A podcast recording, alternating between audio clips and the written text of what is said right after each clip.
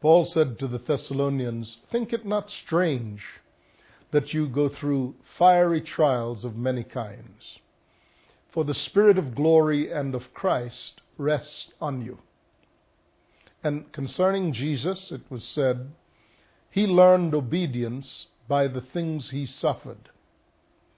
In raising up sons, the sons of God start as small children. They're fully sons. They're not, they're not waiting to become sons. They're fully sons. When you're born of the Spirit, you're a son of God.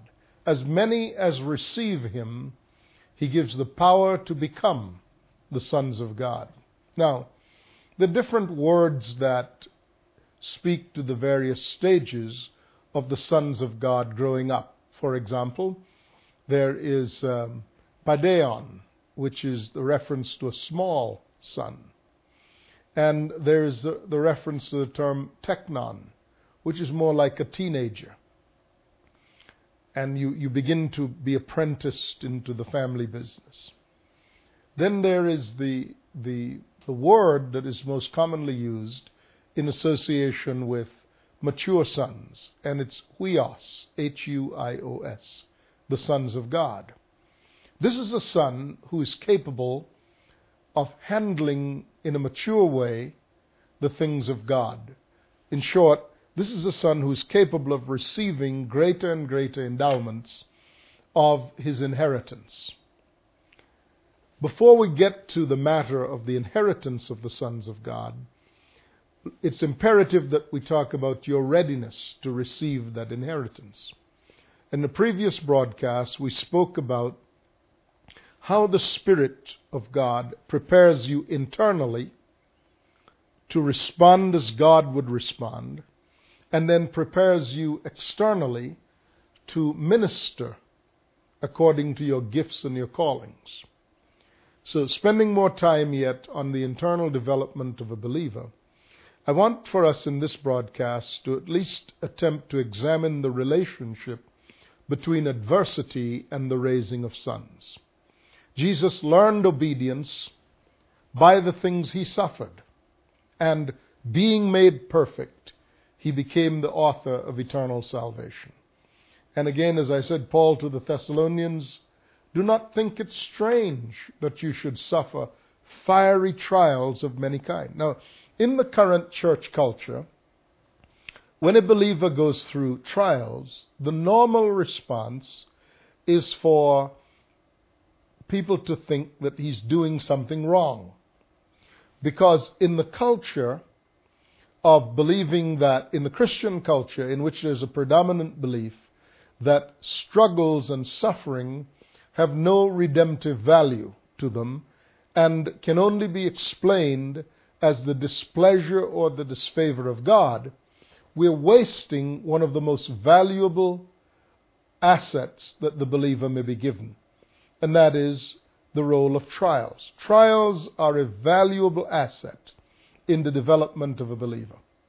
Now, the general view is that trials are to be avoided because trials are associated with failure. So, if you're going through a period of failure, and it's characterized by trial, then your objective is to find out how you can fix it so you can get through it. As a result, we waste some of the most precious and valuable gifts that God gives us. Because, you see, if God is simply trying to correct something in you that needs urgent attention, He's not going to keep you in a prolonged period of discipline. He will bring it to your attention very abruptly. You, you do not plan to spank your child over a two month period. If your child is, in, is, is needing some behavioral correction, you'll take the child aside, correct the child, and, and put the child back on course. But when you desire to change the structure of one's thinking, then that takes a more a longer time and it takes a more intrusive pattern of interaction.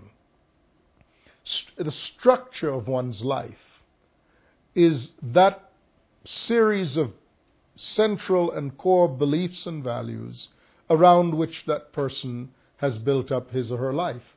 Another way of saying the same thing, a more popular way, is a paradigm. The way you overlay reality with your experiences and your conviction in order to interpret that reality. Well, if that's your point of view, if you have a point of view that has been rooted in the soul, which point of view is primarily how you can take care of your responsibilities and how you could secure yourself in ways that you deem to be important, then when you come upon suffering and trial, the way you will surely look at it is adversity to be avoided. But there is a more enduring purpose in God for suffering. Suffering is the way that God intends to change the structure of your very life.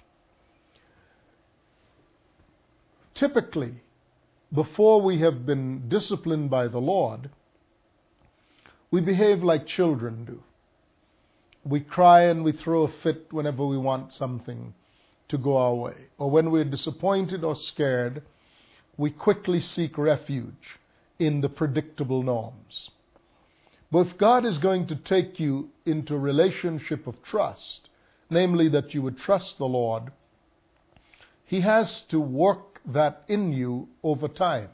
And that, when it's done, produces a structural change, a change in the way that you think, and, and, a permanent change in the way that you think.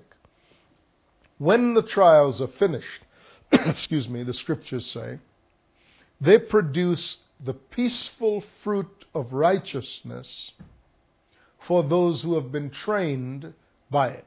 Now that's from first uh, book of Hebrews chapter 12 and it's the very chapter that speaks about how God disciplines sons.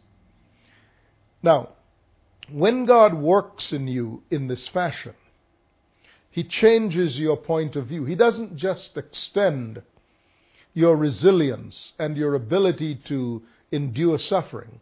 He literally changes your point of view because He takes you through, as it were, a fiery trial, and in this fire you are refined.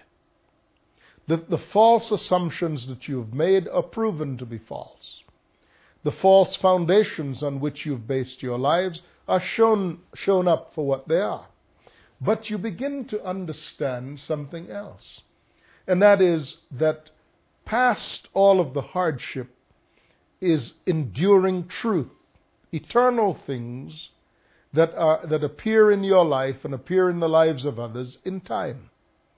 For example, that the justice of God will prevail, that the righteousness of God adorns your character with nobility, that when you see and discern in the life of someone else that they're scared, and you don't engage them in, in confrontational engagements, but instead you show mercy, even if you have the upper hand, that that changes people around you that depending on how people are thinking in their hearts, they're going to relate to you in such a fashion as that. And if you see how they're thinking in their hearts, you have the advantage of relating to them in a way that will bring out the best in them. All of this has to do with how God's own character begins to be evident within you. Well, isn't this what being a son of God is actually about? As opposed to whether or not you eat pork or whether or not you, you don't work on a particular day? What do these things have to do with becoming a partaker of the divine nature?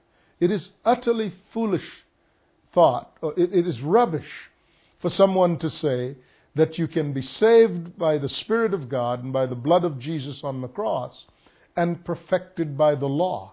How on earth does the law hope to incorporate in you the nature of God. All it does is that it restrains what you may do and what day you may do it upon.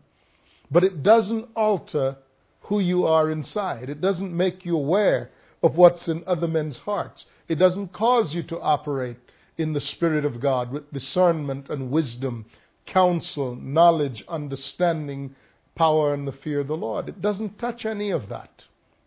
And if anything, the law will ensure that you behave as a slave, bargaining for your, for your daily bread, and not as a son who has received the entrustments of God's grace and mercy to you. So first God works on your inside and he does it through suffering because suffering disabuses you of any notion of your sufficiency. Suffering exposes you to the reality that you must trust God. When you begin to see how absolutely trustworthy God is, then your life changes. Because then you could go anywhere you could do anything, you could be anything, and, and you will not end up being thoroughly disappointed in the way that your life has gone because you discover what actually works in life. It's being it's what it means to be a son of God. It's what it means to be a partaker of the divine nature. It's what it means to handle the authority of Christ with a reliable expectation of seeing God work after you have declared the purposes of God. That's what everybody wants. That's what a son has. It's why we were chosen to become sons of God. Now, there's a secondary aspect to this, and that is as, as the work is being done internally, God turns over more of the affairs of the kingdom to you externally. And it's when God begins to hand over to you your the incidences of your sonship, more authority, more opportunity, that you begin to take up your ministry. Because your ministry is not some religious work for you to do. Your ministry is your living of a life as a son of God because the nature of sonship is God lives in you to will and to do His good pleasure. In short, God put you on the earth because God anticipated in this moment of time that He would desire to live among humans in a particular and unique fashion. And you were created with exactly that in mind. You, therefore, are God's opportunity to live the life God does want to live among humans in time in your day. Now, as God does that, you are living out your ministry. Your ministry is His life being lived through you. His presence in your vessel, His presence in your person, being given form and being given reality. That's what this is about. Now, in order for this to be brought forth, God will subject you to the authority of His kingdom because that's what allows you to come forth. Because before anybody can function, he or she must see the model of that functionality. He or she must learn how to handle authority and must understand that the power by which you are operating is His power working in you and not your power working on His behalf. That means that He has all authority and you are His delegate. He has plenary authority and you have delegated authority. Because the source of the authority to conduct the purposes of God in this world do not come from you, but come from God. And you are therefore the instrumentality by which this power of God operates in the world around you. Since it's not your power, it's inherent that you be made accountable, that you must give an account for the way you utilize His power and His authority. Now, that's where his government comes in. The word says in the, in the book of Ephesians, the fourth chapter, beginning at verse 11, Jesus ascended on high led captives in his train, and gave gifts to men. It was he, the risen Lord, who gave some to be apostles, some to be prophets, some to be evangelists, some to be pastors and teachers, for the equipping of the saints for the work of the ministry, for the building up of the body of Christ, until we all reach unity of the faith and the knowledge of the Son of God, to a mature man, to the fullness of the stature that belongs to Christ. Now, this is telling us beyond being a son, being known as a son, how are you prepared to function as a son? Well, you start out, of course, as a small child, and you are disciplined and raised up to become a fully mature son. And when you are, then you are handed the incidences of your citizenship in the kingdom and incidences of your inheritance as a son of God. So then you can begin to function to display the generosity of God your Father, the goodness of God your Father. That's what you're saved for ultimately that Christ may live in you and Christ may live through you. That's the purpose of God for your life. The way that the government works is that it leads you into, by sequence, it leads you into your functioning as a believer. These five gifts apostles, prophets, evangelists, pastors, and teachers are given, quote, for the equipping of the saints for the work of the ministry. How do they equip you? Well, the apostolic gift equips in the way of showing you the relationship between power, order, and understanding. There's power, order, and understanding. There's power, which is the source by which anything may be done in the kingdom of God. Jesus says, I have all of it in heaven and on earth. So I have power. But if power is simply given without any direction or, or encasement, then that power may be used as destructively as it is used constructively.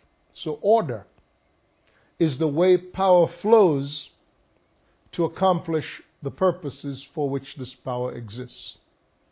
Jesus was given all power in heaven and on earth, and he said to his disciples, Go therefore and make disciples of all the nations.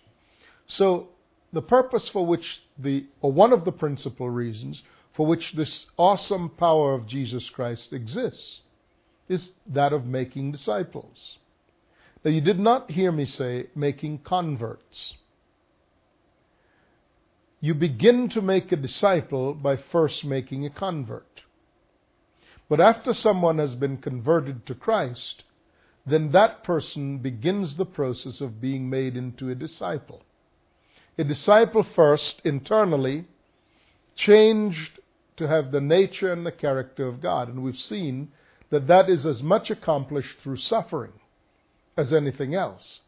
And one who walks with the disciple in his time of suffering helps the disciple understand the value of suffering, the things that God is correcting and changing. More than that, the things that God is opening up in your life as a believer. One of the things that, that you must know is that when you go through suffering, when you go through suffering, Part of the purpose of suffering is that God is extending your capacity to handle more of His grace. Suffering is not always about how you are being dealt with unfairly or even how you are being taught patience. Suffering is the way that you break through to new planes of understanding of the eternal nature of God and yourself being born of that nature.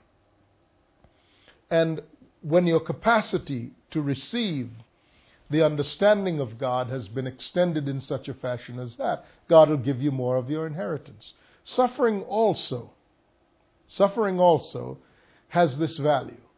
How do you know when you are able to handle more of your inheritance? Suffering often is the test by which God reveals to you where you, where you now stand in your relationship to God. Now, when these things have, have been accomplished, that is, when God has extended your capacity to receive more of who He is in you, and when God has confirmed who you have become, then the next rounds of his discipline in making a disciple out of you go on to handing over your inheritance to you in greater measure. So that's where the apostles, prophets, evangelists, pastors, and teachers come in. And as we were saying about apostles, apostles teach you about power and accountability in relationship to power, order, which is the orderly flow of power to accomplish the purposes for which power exists. And the third thing that the apostolic brings, which is this understanding of how his government works to raise up a son, is that it reveals to you a heavenly point of view. If you like, you may have the spirit of wisdom and revelation and the knowledge of Christ, that you may understand the mysteries of the kingdom of heaven. Now, with that being said, you begin to operate in the power of God, but in an orderly fashion. And you begin to operate with understanding. What does this mean? How is this to, to be conveyed? And how are the ways of God to be explained and, and, and, and inculcated in somebody else? You begin then to take up your ministry because this is what ministry actually looks like. Where you, you operate in power, you bring order to arrange the lives of people in a way that rescues them out of a crisis management, which is the way most people live. Most people in their relationships to God never anticipate that structurally, structurally their lives will become orderly, intelligible, and functional. They just expect to lurch from one place to another, from one, one occasion or time to another, and eventually you grow old and you die and you hope to go to heaven. Well, that's true. All of that's true that you're going to heaven. But that's not the main purpose for being on the earth. If that's your main purpose, then you ought to pray that once you're saved, you're quickly taken to heaven. There is a point to being alive, and it has to do with being a son of God. And that point is that you first internally receive the transformation of your nature so that you may externally handle more of what your inheritance is about. I mentioned in passing and perhaps we'll, develop it at, at a greater length. That internally, the purpose of trials is to bring out your understanding of the nature and the character of God, to discipline you that you might be a partaker in the holy nature of God. That one of the another purpose of, of trial in the life of a believer is not quite the opposite of punishment. It's the extension of your capacity to understand and to handle more of what God has in store for you as a son of God. And then finally, to confirm to you that you're capable of handling the authority of heaven, to confirm where you have come to. With these th- three things in place, internally, you change externally the discipline of God through his government, through the apostles, prophets, evangelists, pastors, and teachers, equip you. These disciplines equip you to actually handle the things that are yours that God is given, giving to you in greater and greater measures because you have greater and greater maturity. Now, the law has no capability of making you into this.